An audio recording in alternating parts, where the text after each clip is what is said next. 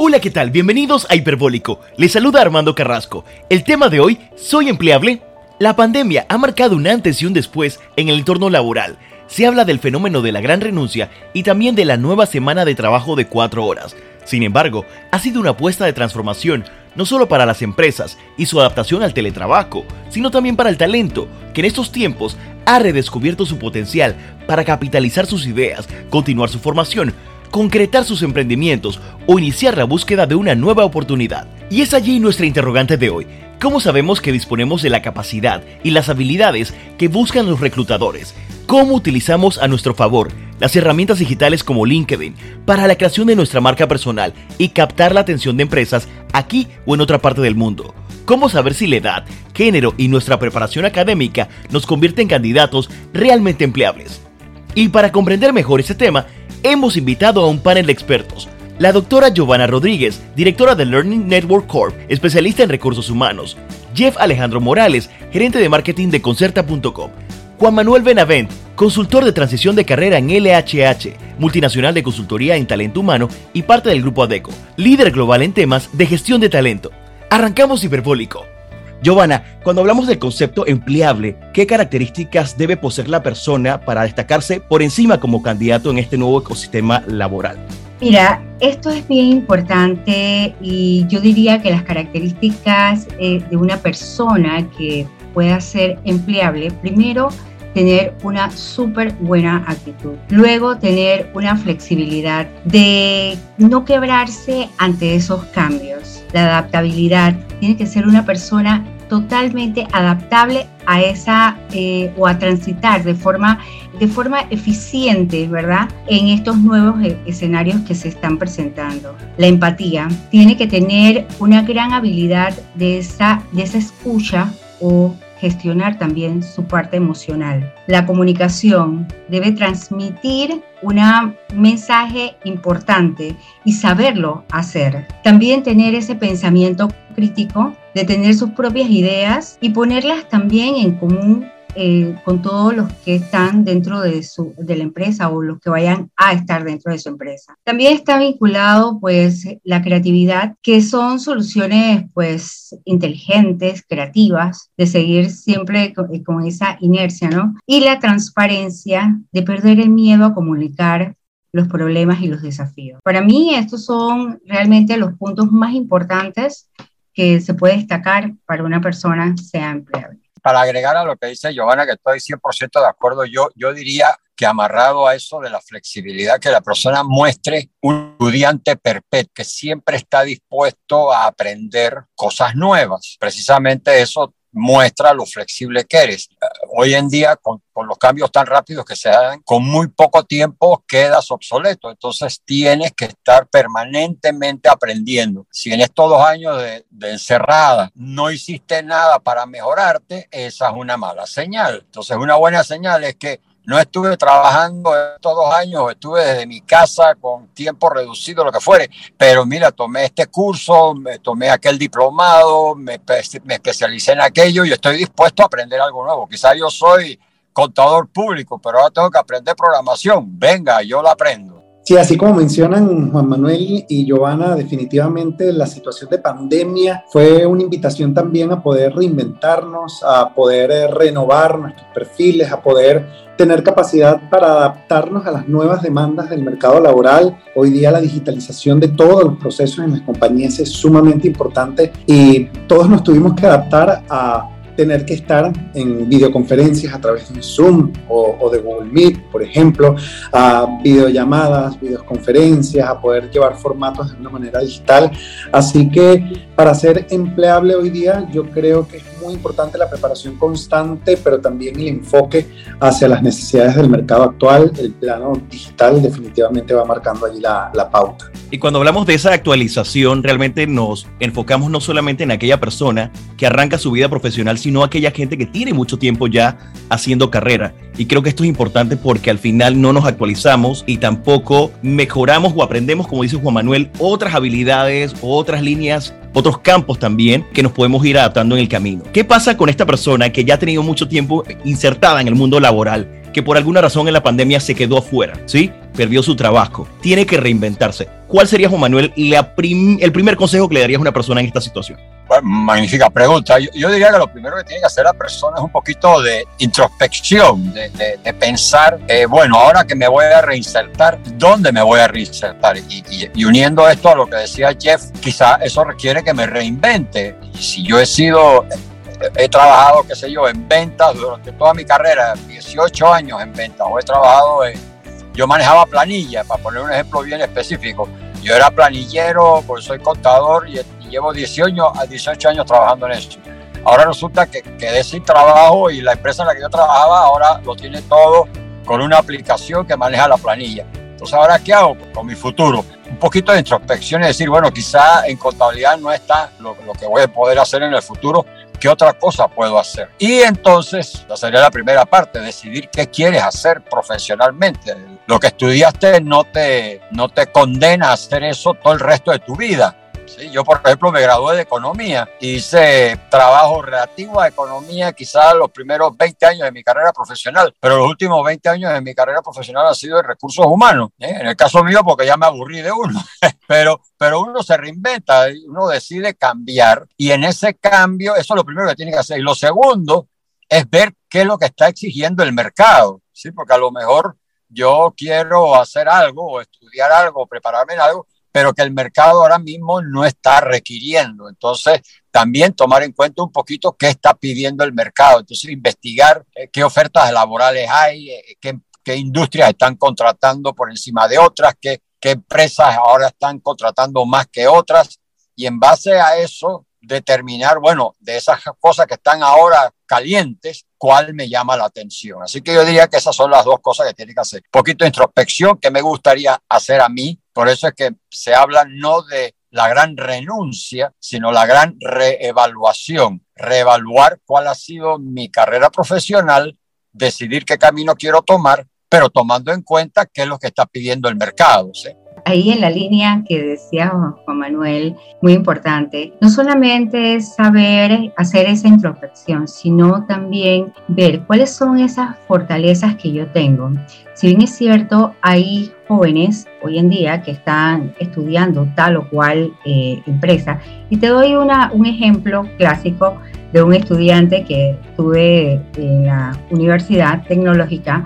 Él estudió eh, ingeniería ingeniería mecánica industrial. Y hoy día no eh, es un es buenísimo en la parte de eh, análisis de datos. Ahora bien, ¿no? Él todo lo hizo en base, en este tiempo de pandemia, logró hacer eh, webinar, certificarse en, en, cuestiones ahí en LinkedIn ¿verdad? Para que este, obtener una, una, como diversificar lo que estaba estudiando con otras cosas. ¿Por qué? Porque él vio el mercado, ¿verdad? Y hablando con él, él me dice, es que estoy viendo el mercado que están pidiendo cosas muy diferentes. Y si bien es cierto, eh, hay, eh, nosotros vamos a perder, vamos a perder mucha, muchos puestos. Y ahora hay que saber de, qué manera voy a, diversificar lo que yo estudié o complementarlo con lo que yo estudié a otras cosas. Entonces, tenemos que ver, ¿no?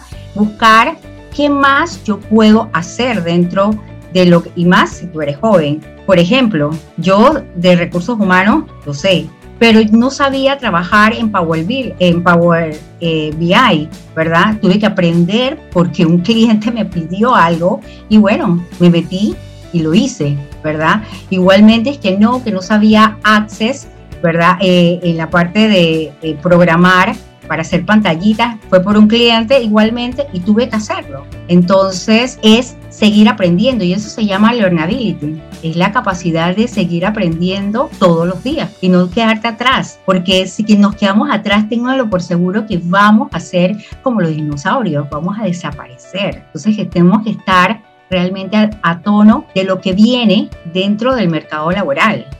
Vamos a irnos ya al tema de ya esa creación de marca personal, ya la búsqueda de trabajo no es igual a lo que era hace 20 años, ya no tengo que repartir hojas o currículum directamente a la puerta de el futuro empleador. Las reglas del juego cambiaron completamente. ¿Cuál es el entorno ahora? Y, y, por ahí le voy a pasar la palabra a Jeff. ¿Qué está pasando ahora en la forma en la que debemos buscar empleo a través de plataformas? Primero, eh, por supuesto, Juan Manuel, a través de LinkedIn, eh, cómo debemos construir ese perfil y qué debe reflejar de nosotros realmente y cómo llegamos a motores de reclutamiento tales como Concerta, Jeff. Le paso la primera la palabra a Juan Manuel.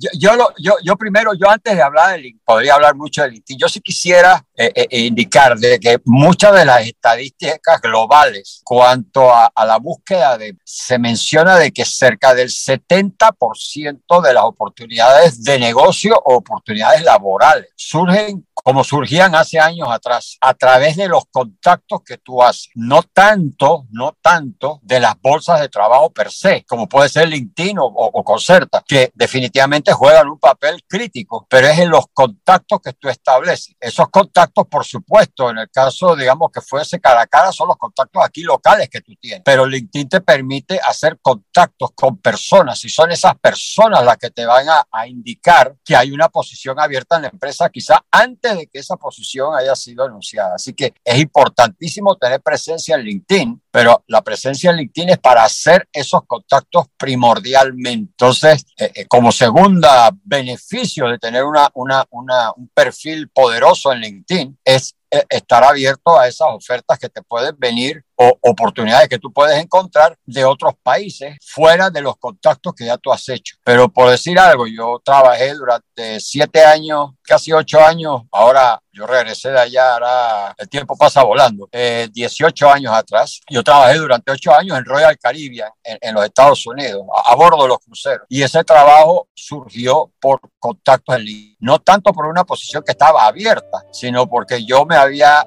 conectado a través de LinkedIn con ejecutivos de la línea de cruceros por otro motivo. Yo no estaba realmente buscando trabajo en Royal Caribbean pero hice el contacto con ellos. Eh, eh, y a través de ese contacto fue que surgió la oportunidad de algo que ni siquiera se había publicado y que en Panamá no reclutaban. En Panamá siguen, hace poquito hicieron una feria, pero, pero en Panamá generalmente no se recluta si no es para Marina. ¿sí? Así que tener una presencia en LinkedIn es crítica, pero para eso, para hacer contactos con personas que te pueden ayudar a encontrar esas posiciones que estás buscando hay un concepto importante que es el tema de networking, que creo que mucha gente quizás no lo, no lo entiende, no lo relaciona, Juan Manuel. Exacto, es, es lo que llamamos networking, pero es, es las personas que tú conoces y la mayoría de nosotros, si tú piensas en tu experiencia de trabajo, te darás cuenta que la mayoría, cuidado que algunas personas dirán que todas, ¿Por qué estás trabajando en esta empresa? Porque fulanito me recomendó, eh, Mengano me habló que había una posibilidad y entonces así fue como llegué. Entonces la mayoría de las oportunidades salen de esa manera. Y claro, hay otras que te van a salir porque la encontré, la oportunidad en LinkedIn ya para aquí o, o la encontré en Concerta o me encontraron a través de Concerta. Entonces hay que tener los pies puestos en todos lados. ¿sí? Antes no existían estas, estas plataformas actuales de, de colocación y por lo tanto no tenía más remedio que leer los anuncios del periódico y hablar con los contactos. Ahora, en lugar de leer los anuncios del periódico, los leo en LinkedIn, los miro en Concerta. Hemos cambiado el medio, pero la idea sigue siendo la misma. Antes, nada más leer el periódico, si salí de tu casa, pecado mortal. Lo mismo pasa ahora, quedarme yo encerrado en mi casa todo el día pegado a LinkedIn, por ejemplo, no sirve de nada a menos que ese tiempo que pasas pegado a LinkedIn no sea buscando posiciones, sino buscando personas con quien conectarte, establecer una relación con ellos, de forma tal de que te tengan esas personas en mente, de forma de que si se presenta una oportunidad, piensen en ti. Si eso es simple mercadeo, ser top of mind de esos hiring managers, de esos gerentes reclutadores, no necesariamente de la gente de recursos humanos. El reclutador de recursos humanos no es quien contrata, el que contrata es, por ejemplo, yo estoy buscando un vendedor, el gerente de ventas es el que va a contratar y es el gerente de ventas el que le va a decir a recursos humanos, oye, necesito un vendedor, búscamelo. Pero si el gerente de ventas me conoce, probablemente no va a pasar por recursos humanos, me va a llamar o va a llamar recursos humanos, oye, llámate a Juan Manuel, que yo creo que él me va a servir de venta. Claro, tengo que pasar los filtros y todo lo que quiera. Aquí no estoy hablando de un padrino, va a tener que pasar todos los filtros, pero es a través de ese medio que la mayoría de las posiciones van a salir. Entonces hay que crear buenas relaciones hay que crear buenas relaciones con los cazadores de talento, con los famosos headhunters, hay que establecer relaciones con esas personas porque son esas personas las que te van a llamar cuando se presente la oportunidad, probablemente hasta antes que ha sido publicado el anuncio. Pero voy a dedicar, hay una regla que dice que es la regla 321, una hora buscando en plataformas de empleo, dos horas puliendo mi, mi entrevista de trabajo, cómo voy a responder, qué preguntas me pueden hacer, qué voy a decir si me preguntan esto, cuáles son mis logros, y tres horas haciendo cafés con gente que yo conozco, llamadas a personas que yo conozco para decirle, oye, ¿qué tal? ¿Cómo estás? Mira, tú sabes que ya no estoy allá, ahora estoy explorando diversas alternativas. ¿Tú crees que, qué opinas? Yo, yo pensaba trabajar quizá en una área de Big Data, como decía Giovanna, estoy pensando en una, ¿tú, tú qué piensas? ¿Qué, ¿Qué preparación crees que debiera de tener? ¿Dónde tú crees que hay oportunidades? Y esos contactos, al saber que tú estás en el mercado, te tienen ya presente y cualquier oportunidad que se presenta, la idea es, esa es tu esperanza, de que te llamen y te digan, oye, Juan Manuel, ¿sabes qué? Después de la conversación hablé con Pedro y Pedro me dijo que andaba buscando una persona, yo creo que tú eres ideal. Entonces, es de esa forma que uno fortalece ese famoso networking, hacer los contactos. Mientras más contactos tengas, mejor. Y muchas veces, y disculpe que me tome tanto tiempo, ¿ah? muchas veces, a veces lo que sucede es que cuando trabajas en una empresa y trabajas en esa empresa por muchos años, tu mundo termina siendo la empresa. Y cuando sales de la empresa, las amistades que tú tenías, los conocidos, los has, entre comillas, abandonado. Entonces hay que reactivar toda esa gente que tú conociste en la escuela, en la universidad, en trabajos anteriores, los vecinos, familiares cercanos, lejanos, primos, la hermana de la cuñada, de la prima tuya, a toda esa gente que hasta cierto punto los tenías en segundo lugar porque ocupaba primer lugar la empresa en la que tú trabajabas, ahí estaban tus amigos, compañeros, pasaba ocho días a la semana pensando y viviendo la empresa, entonces tienes que reactivar todo eso, reactivar esos contactos, los contactos los tienes, pero quizás los tienes un poquito abandonados porque tu vida daba vuelta alrededor de la empresa.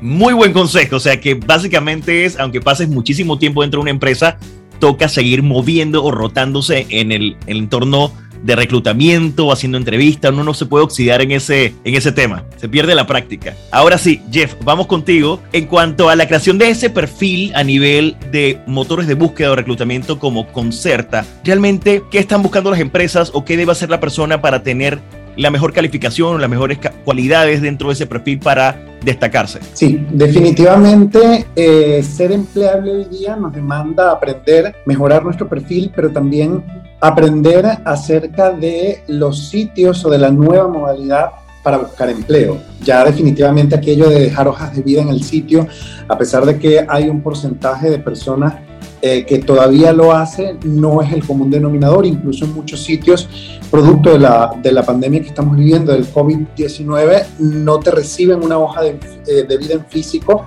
sino que te piden escanear un QR o enviar a alguna plataforma de manera digital tu hoja de vida. En este sentido es muy importante que hoy día las personas sepan que los software o las plataformas de reclutamiento funcionan para filtrar también a través de caracteres de texto.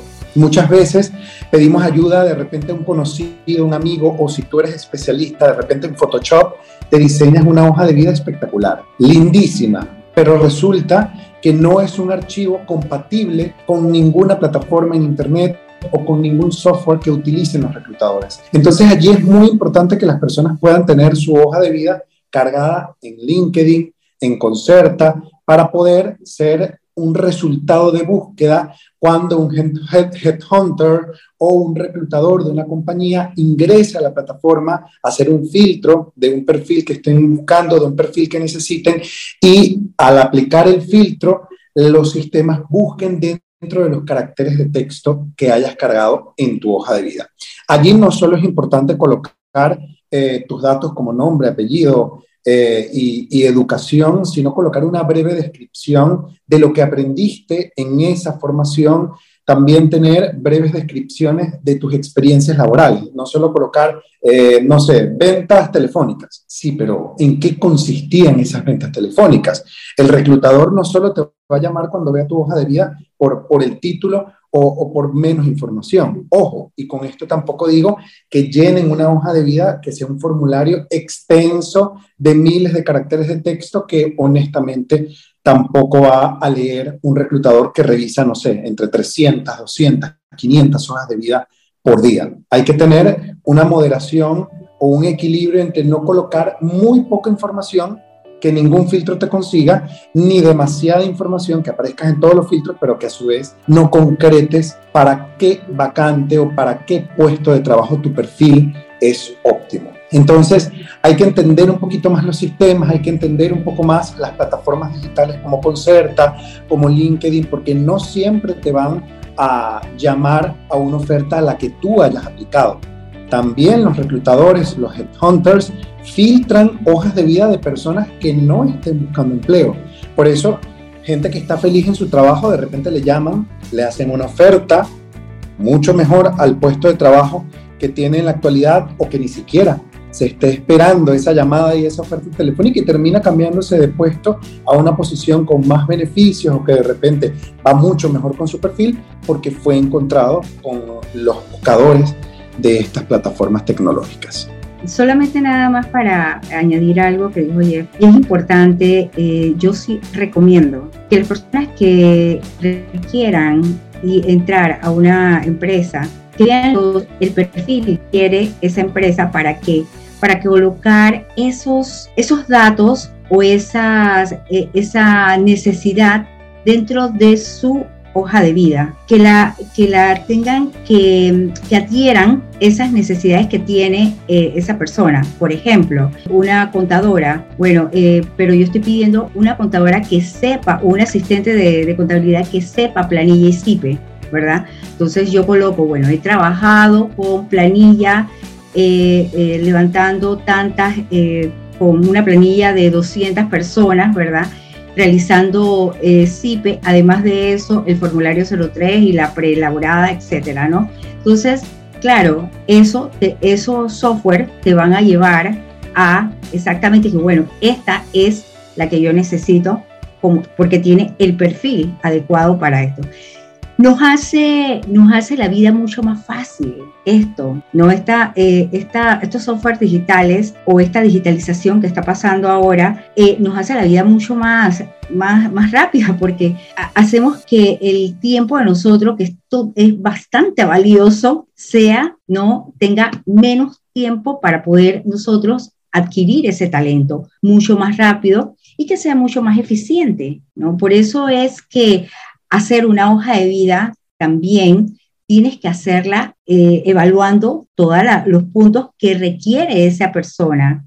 No, ay, que te echan un cuento, no sé qué, y tú terminas que, ok, eh, 3.401 eh, el currículum. Ah, me di cuenta que ese es el que tenía después de haber leído, no sé, unos 50, 300 hojas de vida. Entonces, eso es un tiempo que realmente nosotros necesitamos para hacer otras cosas. Sí, y definitivamente, eh, como bien lo mencionaba Giovanna, hay que estar muy claro también de qué habilidades, qué conocimientos, qué experiencia y qué educación quieres colocar en tu hoja de vida dependiendo del puesto de trabajo al que apliques. Entendemos que la necesidad de una oportunidad laboral a veces puede llevarnos a aplicar a muchas ofertas de empleo, pero es muy importante que al menos cumplas con un 75 o 80% de los requisitos que están siendo solicitados en el anuncio, porque definitivamente si no, en vez de ser algo bueno, tu hoja de vida puede quedar como descartada en el sistema porque sencillamente estás aplicando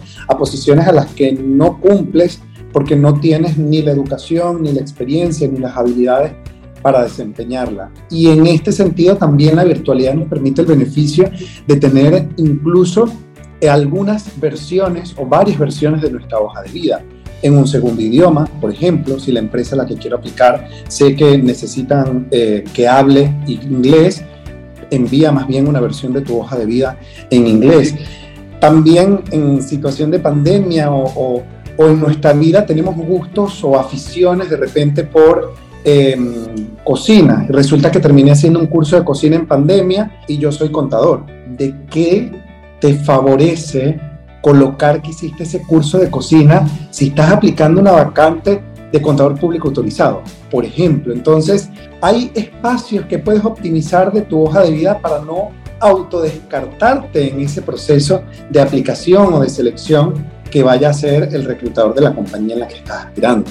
Creo que han dado muchísima información y me queda algo. El currículum debe adaptarse según la vacante a la que estoy aplicando, por lo que puedo entender. Y quizás también para el tema de las páginas de reclutamiento a nivel online, debo utilizar algunos keywords o palabras que estén más alineadas a ese puesto que estoy buscando. Eso me destacaría por encima de esa pila de hojas de vida digitales. Ok, voy a preguntar algo básico sobre el tema del currículum, la hoja de vida, porque creo que siempre lo tocamos. ¿Debe ser una sola página la hoja de vida? Yo, voy a dar mi opinión, que es la opinión de, de, la firma que represento. En su máxima expresión para una posición profesional administrativa, porque hay, hay, hay algunos casos en que esto que voy a decir no se aplica, y voy a decir cuáles son esos casos, pero en términos generales, una posición administrativa no debiera de tener nunca más de dos páginas. O sea, dos páginas es el, evidentemente, una persona que tiene 10 años de carrera profesional probablemente en una hoja tiene más que suficiente. Un viejo como yo que tiene 45 años de experiencia laboral, bueno, dos páginas, pero que no me pase de dos páginas. Excepciones. Por ejemplo, estás aplicando por una posición de, director de administradores de proyectos. Tú vas a ser un PMO, eres el, el gerente de la oficina de operaciones de administración de proyectos y, y has trabajado en 14 proyectos. Entonces, probablemente ahí es factible y uno de los proyectos fue la ampliación del canal de Panamá, por poner un, un caso extremo. Entonces, ese, ese, ese, nada más proyecto te va a coger una página, entonces ahí es factible que ocupes más de una página. Por ejemplo, una posición eh, en una universidad como académica, eh, eh,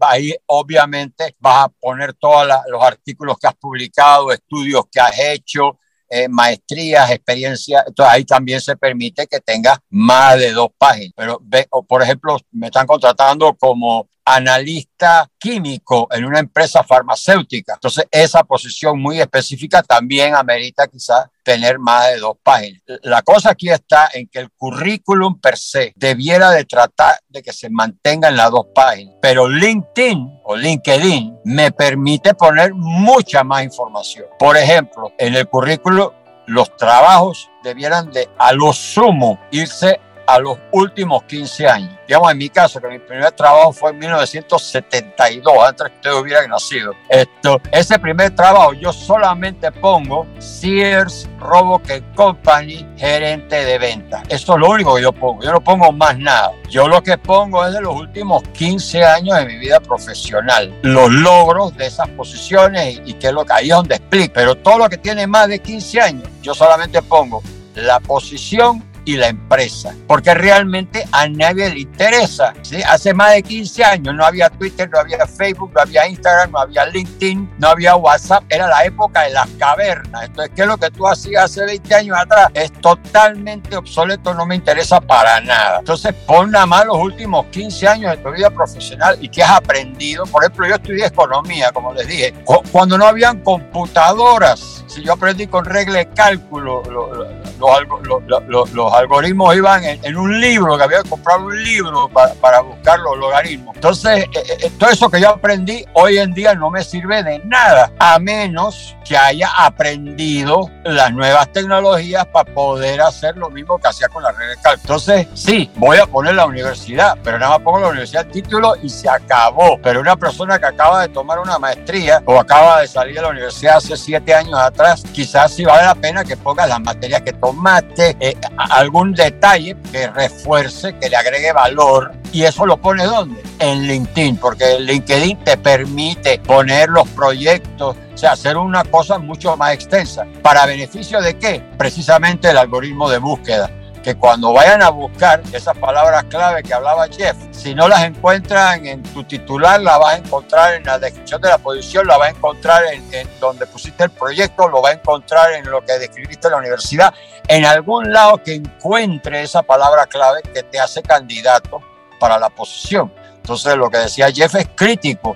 Esas palabras clave en tu, en tu currículum, esas competencias que hablaba Giovanna, fundamental que tú las tengas. Y, nada más termino diciendo, sí, es, es, inteligente tener dos o tres o cuatro currículums, lo voy a poner de otra forma, un currículum genérico, y si mañana me llaman del Hotel Marriott, yo modifico un poco para lo que el Marriott te está pidiendo. Y al día siguiente me pidieron el currículum, que mandara el currículum al Banco General entonces modifico un poco, en servicio al cliente, ¿eh? modifico un poco para que sea más adaptable al banco general. El problema del LinkedIn, que no es problema, o cuando pongo mi currículum, por ejemplo, en el caso de Concerta, que lo, que lo subo a una plataforma, tiene que ser genérico, pero abarcarlo todo, porque a veces la gente quiere poner 50 competencias, digo, ni Leonardo da Vinci tenía tantas, entonces también modera un poco, sí, está bien, yo, puedo yo estoy dispuesto a trabajar de lo que sea, pero eh, la plataforma no es el lugar para ponerlo. Yo acepto desde panadero, carnicero, yo puedo ser mecánico, tú me pides que toque la guitarra, yo la aprendo y toco, tú no puedes poner todo eso ahí porque entonces te descalifica, entonces tú tienes que escoger, y ahí lo que decía Giovanna, pensar un poquito cuáles son tus fortalezas, eso es lo que vas a y esta otra, si mañana te sale una cuestión de, una oportunidad de trabajar en una panadería, entonces ahí yo pongo, hago un currículum para esa panadería donde dice que yo en la pandemia ayudé a mi mamá haciendo galletas que soy especialista haciendo cake, en particular de banano, que me queda delicioso y ta, y no menciono nada de lo que le puso al Banco General. Pero eso no se me ocurrirá ponerlo en, en Concerta, ni tampoco en LinkedIn. Ok, perfecto. Giovanna, adelante realmente es como tú te quieras vender. ¿no? O qué eh, hacia ese mercado laboral, ¿no? Entonces no es que vas a colocar todo lo que has hecho, sino que ir dosificando, ¿no? De una manera u otra, eh, lo, que, lo más importante para ese puesto que tú quieres, con con el que quieres, a donde quieres trabajar, ¿no? O lo que has visto, o lo que ves, ¿verdad? Todo eso tenemos que hacerlo de esa manera, simplemente colocando lo más importante para poder eh, darle a, a, ese software o a la vista de la persona que está viendo, le interese y pueda ser captado inmediatamente. Eso es importante. No saben cuántas hojas de vida uno ve al día al cansancio. Y algo bien importante, yo hoy estaba buscando porque me lo pidió un cliente, es que lo necesito de ya para allá, eh, una, un asistente de contabilidad. Y me llegaron cualquier cantidad de, hojas de vida. ¿Y qué pasa de esa, en esas hojas de vida? Habían cualquier cantidad de errores ortográficos. Entonces, tal vez eh, a mí eso me, me, me, pone como mal, ¿no? Y, y a veces la, la, las dejo al lado porque no puedo, como que me quedo ahí, porque esto se escribe de esta manera, ¿no? Entonces, algo bien importante, por favor, cuando hagan su hoja de vida, ¿no? A veces uno se cansa de ver y ver, ver.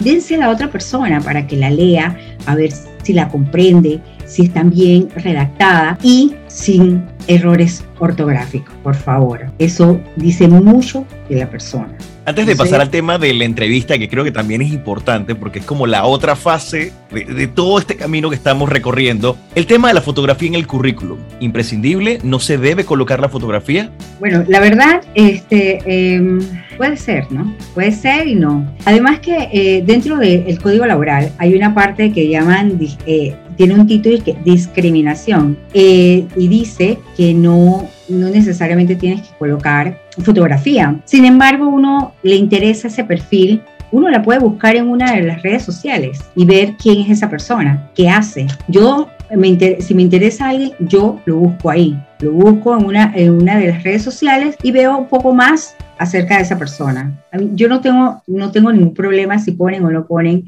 porque lo que pasa es que colocan, ¿no? Eh, muchas, muchas veces colocan, debe ser dos por cuatro, ¿no? Eh, eh, tu cara, pero colocan, salieron bien el día de Navidad y atrás está el arbolito. Hicieron un selfie en su, porque quedaron bien bonitas ahí en su carro y se ve la, la cuestión del carro o, alguien pasando por ahí, un automóvil, qué sé yo. Si no, no tienes una foto, ¿verdad?, adecuada para colocar en una hoja de vida, no la coloques. Tan simple como es. Sí, yo creo que el tema de la, de la fotografía en, en, la hoja de vida es uno de los, de los más consultados y definitivamente coincido con, con Giovanna, es una decisión muy subjetiva y personal. Si decides colocar tu foto en la hoja de vida, solo asegúrate de que no te reste, de que no no vaya a ser más bien un, motivo de descarte porque te hayas tomado un selfie, porque sea una foto social en una fiesta, en un cumpleaños, con un grupo de amigos. Procura que si tu decisión es colocar la hoja de vida porque es lo que te provoca y quieres, quieres hacer una hoja de vida con tu foto, pues entonces trata de que sea una fotografía más profesional, no digo que un estudio, pero una foto donde la persona que está leyendo tu hoja de vida pueda ver cómo eres en, en, un aspecto profesional, porque te van a estar contratando para una posición definitivamente laboral, para un trabajo. Aquí estamos entrando en, un, en un tema delicado. Yo creo que en primer lugar hay que considerar la empresa a la que vas a aplicar o la empresa a la que vas a subir tu currículum. Si estamos hablando de una multinacional, particularmente norteamericana, pero yo agregaría de Europa Occidental, Australia, o sea, lo que nosotros recomendamos es que ni la foto, ni ningún dato de índole personal, edad, sexo, preferencias sexuales, nacionalidad, estado civil, nada. Ninguna empresa que tenga políticas de diversidad, equidad, inclusión y pertenencia te las va a pedir. Te va a preguntar todo esto cuando te hayan hecho la oferta laboral. Cuando te hacen la oferta laboral, entonces que te dicen, ahora lléneme este documento y ahí vas a tener que poner hasta el tipo de sangre, te van a pedir exámenes de sangre, exámenes físicos completos y una serie de cuestiones. Pero después de que te he hecho la oferta laboral, nunca cualquiera de estas cosas que yo te pregunte antes son causal de discriminación. Yo pongo mi edad, 73 años, voy a, hablar más específicamente. A mí me contrataron en Hewlett Packard, que fue mi último trabajo formal. Salí de Hewlett Packard hace cuatro años, cuando tenía 62 años de edad. A los 62 me contrataron en Hewlett Packard. Royal Caribbean me contrató a los 51, a los 50 realmente. A los 50 me contrató Royal Caribbean. Nunca me había montado en un barco. Lo más que me había montado en la, morada para ir para Taboga. No soy marino, pero a los 50 años ya me contrataron. Pero nunca me preguntaron la edad. Ahora, como bien dice Giovanna, podrían haber buscado, y estoy seguro que buscaron la foto en, en LinkedIn y vieron el viejo, pero no me la pidieron. Lo que tú publicas en las redes sociales es público y accesible a cualquiera. A veces la gente dice, ay, pero están invadiendo mi privacidad porque miraron mi Instagram. Digo, papá, pero es que tú lo publicaste. Del momento que tú lo publicaste, eso es para todo el mundo. Entonces tú no quieres que sepan eso de ti, lo quieres mantener privado. Lo publico. Si lo publica es para que la gente lo mire. Entonces tú tienes que andar con mucho cuidado, que es lo que está en las redes sociales, porque eso es para el público en general. ¿eh? Entonces, pero este tipo de cosas en multinacionales hay que andar con, no te las van a preguntar Ahora, una empresa local te va a decir, queremos que sea mujer, eh, no mayor de 35 años, eh, eh, sí, em,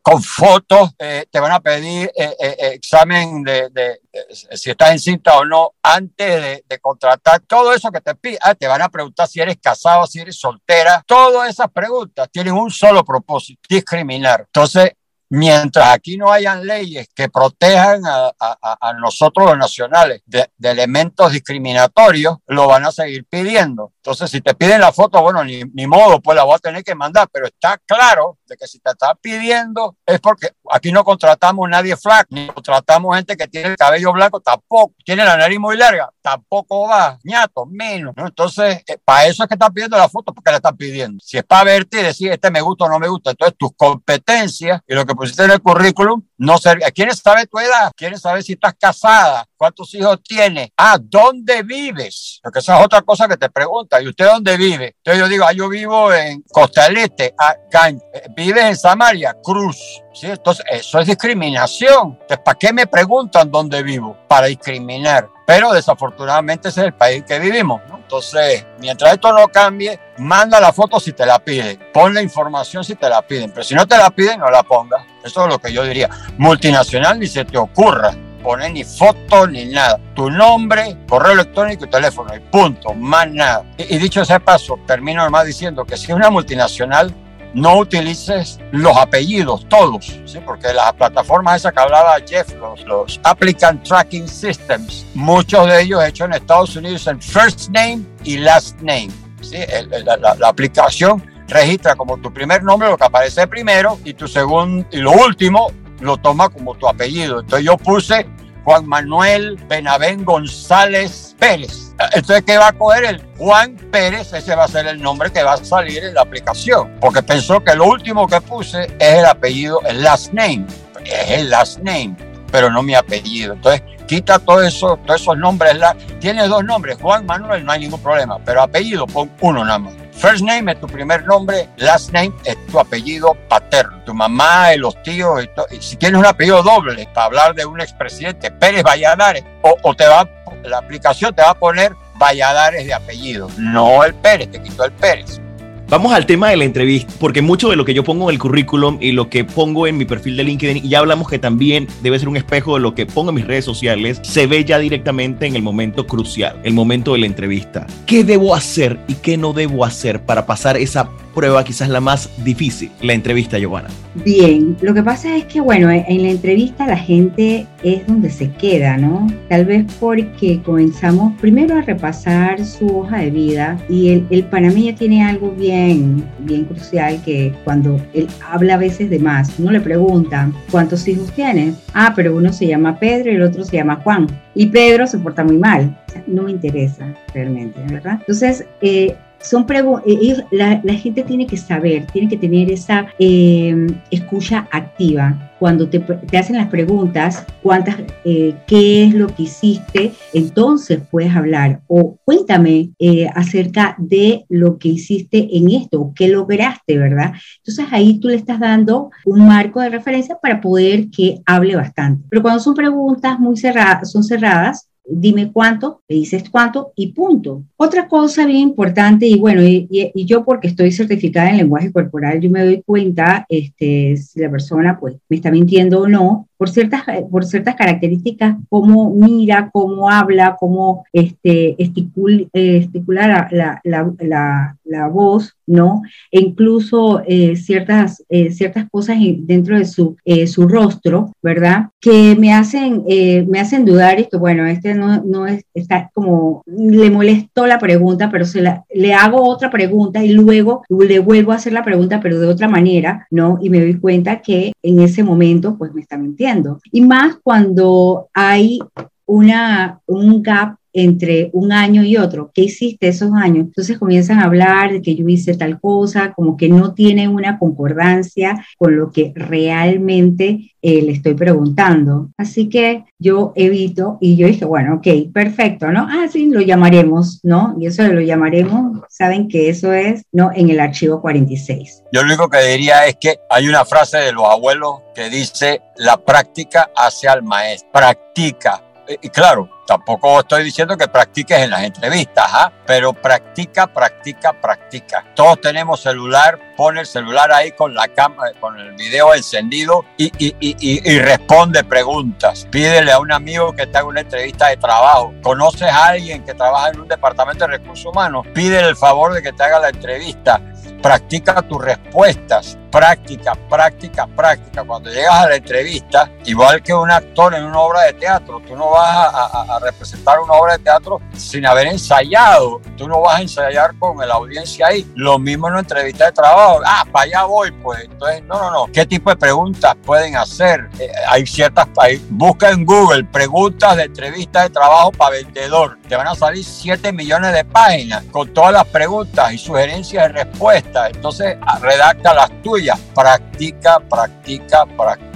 De forma tal que cuando llegue a la hora, Giovanna vea esos titubeos y, te mande para el archivo 46 si lo que ya tú estés, eso era mi aporte. Adelante, Jeff, importante, ¿eh? importante consejo. Sí, así es, parte de lo que definitivamente puedes hacer eh, previo a una entrevista laboral es informarte acerca de la empresa, conocer más eh, acerca de la persona con la cual te vas a reunir. Definitivamente eh, hay plataformas como LinkedIn que son una red social pero profesional donde puedes conocer mucho más acerca de la compañía, acerca de la persona y nutrirte de cara a lo que va a ser esa entrevista.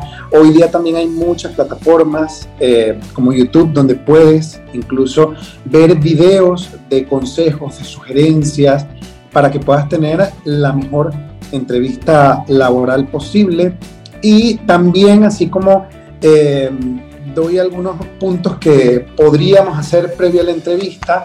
Ahora bien, durante la entrevista asegúrate de estar en un lugar, si es virtual, calmado, que no tengas el ruido pasando eh, o la bulla que vaya a interrumpir. Asegúrate de estar en un lugar donde el fondo sea quizás plano o no vaya a distraer a la persona que te esté entrevistando, a pesar de que no sea una entrevista eh, presencial, asegura de eh, tener una vestimenta adecuada para la entrevista, para el puesto al que estás aplicando. Y si es presencial, por supuesto que llega a tiempo, llega temprano, investiga antes la ubicación, cómo llegar, si te vas a ir en taxi o si vas a llegar en tu carro, dónde lo vas a estacionar para que eso después no represente una demora. Eh, al momento de que llegues a la oficina donde te vayan a entrevistar.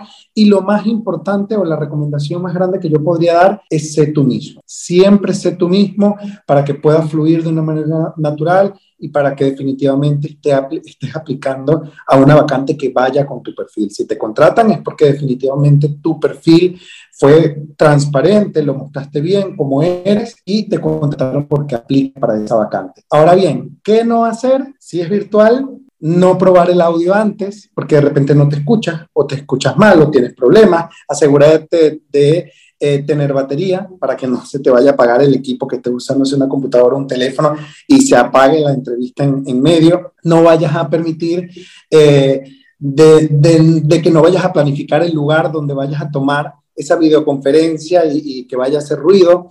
Otra cosa que no deberías eh, hacer si es presencial, entonces es llegar tarde, porque ya por ahí lo primero es que, oye, no sabes qué tan ocupada puede estar la agenda del reclutador o cuántos minutos te vaya a dedicar, que pueden ser 15 minutos, media hora, una hora, hora y media, si es una entrevista muy técnica, no sabemos cuánto, cuánto vaya a durar, pero por, por ejemplo, sabemos que pueden ocurrir eh, situaciones que se nos escapen de las manos, pero no llegues tarde a tu entrevista laboral. Y obviamente la mayor de las recomendaciones, no vayas a fingir ser quien no eres, o a fingir tener la experiencia, habilidades, estudios o conocimientos que realmente no tienes, porque a lo mejor pasas la entrevista, la primera, la segunda, la tercera, pero el día que te toque desarrollar esas funciones, ejercerlas, a realizar tu trabajo que no puedas cumplir con lo que dijiste en la entrevista laboral, entonces hasta ahí va a llegar esa entrevista fantástica, fabulosa que te inventaste. Así que sé tú mismo siempre y prepárate, investiga, conoce de la empresa, conoce de tu entrevistador. Y quisiera aportar eh, también un punto más, siempre preguntan, oye, si no me han llamado, ¿debo consultar? No es malo consultar. Ojo, no vas a estar todos los días a toda hora chateándole al reclutador. Me van a contestar, ¿qué pasó? Ah, insistentemente porque tienes que tener un margen de prudencia.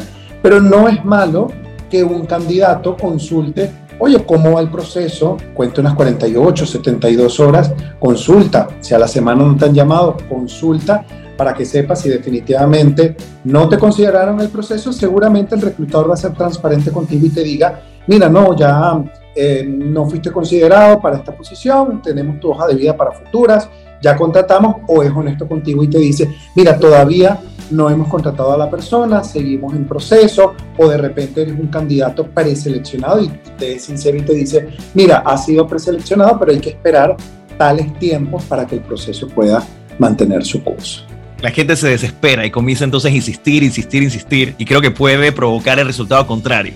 Ok, vamos a ya cerrar el, podcast y si quisiera tomar de cada uno una consideración final. Juan Manuel, adelante, ¿qué se nos ha quedado en el tintero que es importante para aquella persona que está buscando empleo y pueda calificar como un buen candidato? creo que voy a tomar algo que mencionó, ahora no estoy muy seguro si fue Giovanna o Jeff, pero mencionaron de que si, si habla otro idioma, o a lo mejor hablas dos idiomas, hablas inglés y portugués, ten el currículum en esos otros idiomas. Pero igualmente en LinkedIn, LinkedIn te permite tener el perfil en múltiples idiomas. Entonces, ten el perfil de LinkedIn en español, en inglés, en portugués, en los tres idiomas que hablas. Aquí es muy, te digo, Jeff es mortal. No se te ocurra poner que hablo inglés y cuando me llamen para la entrevista hablo como el tipo ese que anuncia los cursos de inglés de televisión. O sea, fatal. ¿no? Si yo pongo, si yo tengo el currículum en inglés es porque puedo mantener una conversación en inglés fluida. ¿ah?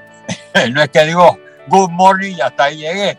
Entonces, eh, si eso es lo que yo hago, entonces no, no tengas el currículum en inglés, no sé bien franco en eso. Pero yo pongo, eh, ten el perfil en LinkedIn en los dos idiomas. Y yo lo último que diría es que LinkedIn es para tu carrera profesional en una organización, pero si yo adicional tengo otras competencias, como por ejemplo yo cocino, yo pinto, yo soy actor en, obras de teatro. Para eso está Instagram. Entonces tú utilizas las redes para promover las diferentes, digamos, competencias, habilidades que tú tienes. No las voy a poner en, en LinkedIn porque ahí no están buscando eh, cocineros, ni, ni, ni, actores, ni, músicos, ni bailarines. Pero eso sí lo voy a poner, soy poeta. Entonces, ¿eso dónde lo voy a poner? Lo voy a poner en Instagram. Y quizás incluso hasta uso eh, Facebook. Serio, porque recuerden que también estoy aplicando para gerente de, de Project Management. ¿ah? Así que van a, van a mirar Instagram y se van a encontrar allá que también soy poeta.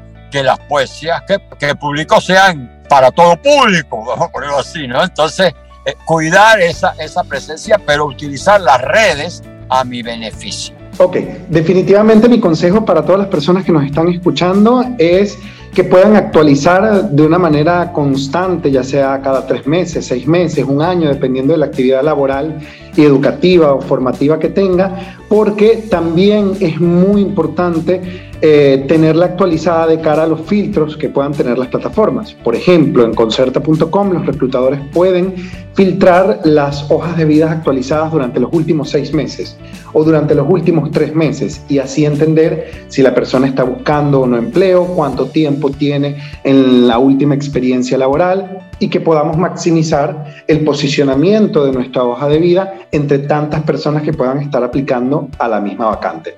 Esto permitiría entonces no solo coincidir con keywords actualizados o palabras claves, actualizaciones que podamos tener de cara a formaciones de tecnología o plataformas que puedan ir surgiendo con el paso del tiempo, sino que eh, los reclutadores pueden entonces encontrarnos también en base a el periodo de tiempo que hayamos actualizado nuestra hoja de vida. Así que si estamos en búsqueda de empleo, no solo estemos pendientes de eh, cargar una hoja de vida una vez y ya, y me olvido, y ya, y es que no me llaman desde hace cinco años que cargué mi hoja de vida en X plataforma. No te van a llamar porque tu hoja de vida quedó desactualizada y obviamente el sistema va a priorizar aquellas hojas de vida que cumplan con las habilidades, requisitos y educación que esté buscando el reclutador, pero también te va a posicionar según la actualización más reciente que hayas hecho a la hoja de vida, como un tip que no siempre conocen las personas. Para las personas que nos escuchan, lo único que les recomiendo,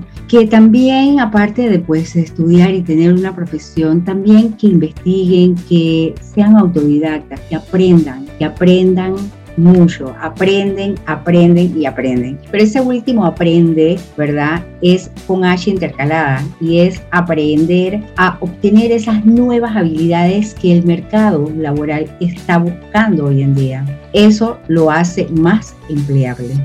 Y así finalizamos este episodio de Hiperbólico. Soy empleable. Una conversación con tres expertos que definitivamente nos dio la oportunidad de aclarar muchas dudas y también de prepararnos para este entorno laboral cambiante. Debo agradecer el tiempo de la doctora Giovanna Rodríguez, Juan Manuel Benavent y Jeff Alejandro Morales. Muchísimas gracias a ustedes por su tiempo, el aporte y por compartir el conocimiento que a todos nos prepara para enfrentar y buscar nuevas oportunidades laborales. Recuerda que puedes escuchar todos los episodios Hiperbólico, la primera y la segunda temporada, en Spotify, Apple Podcast y en mi canal de YouTube. Armando Carrasco se despide y nos escuchamos muy pronto.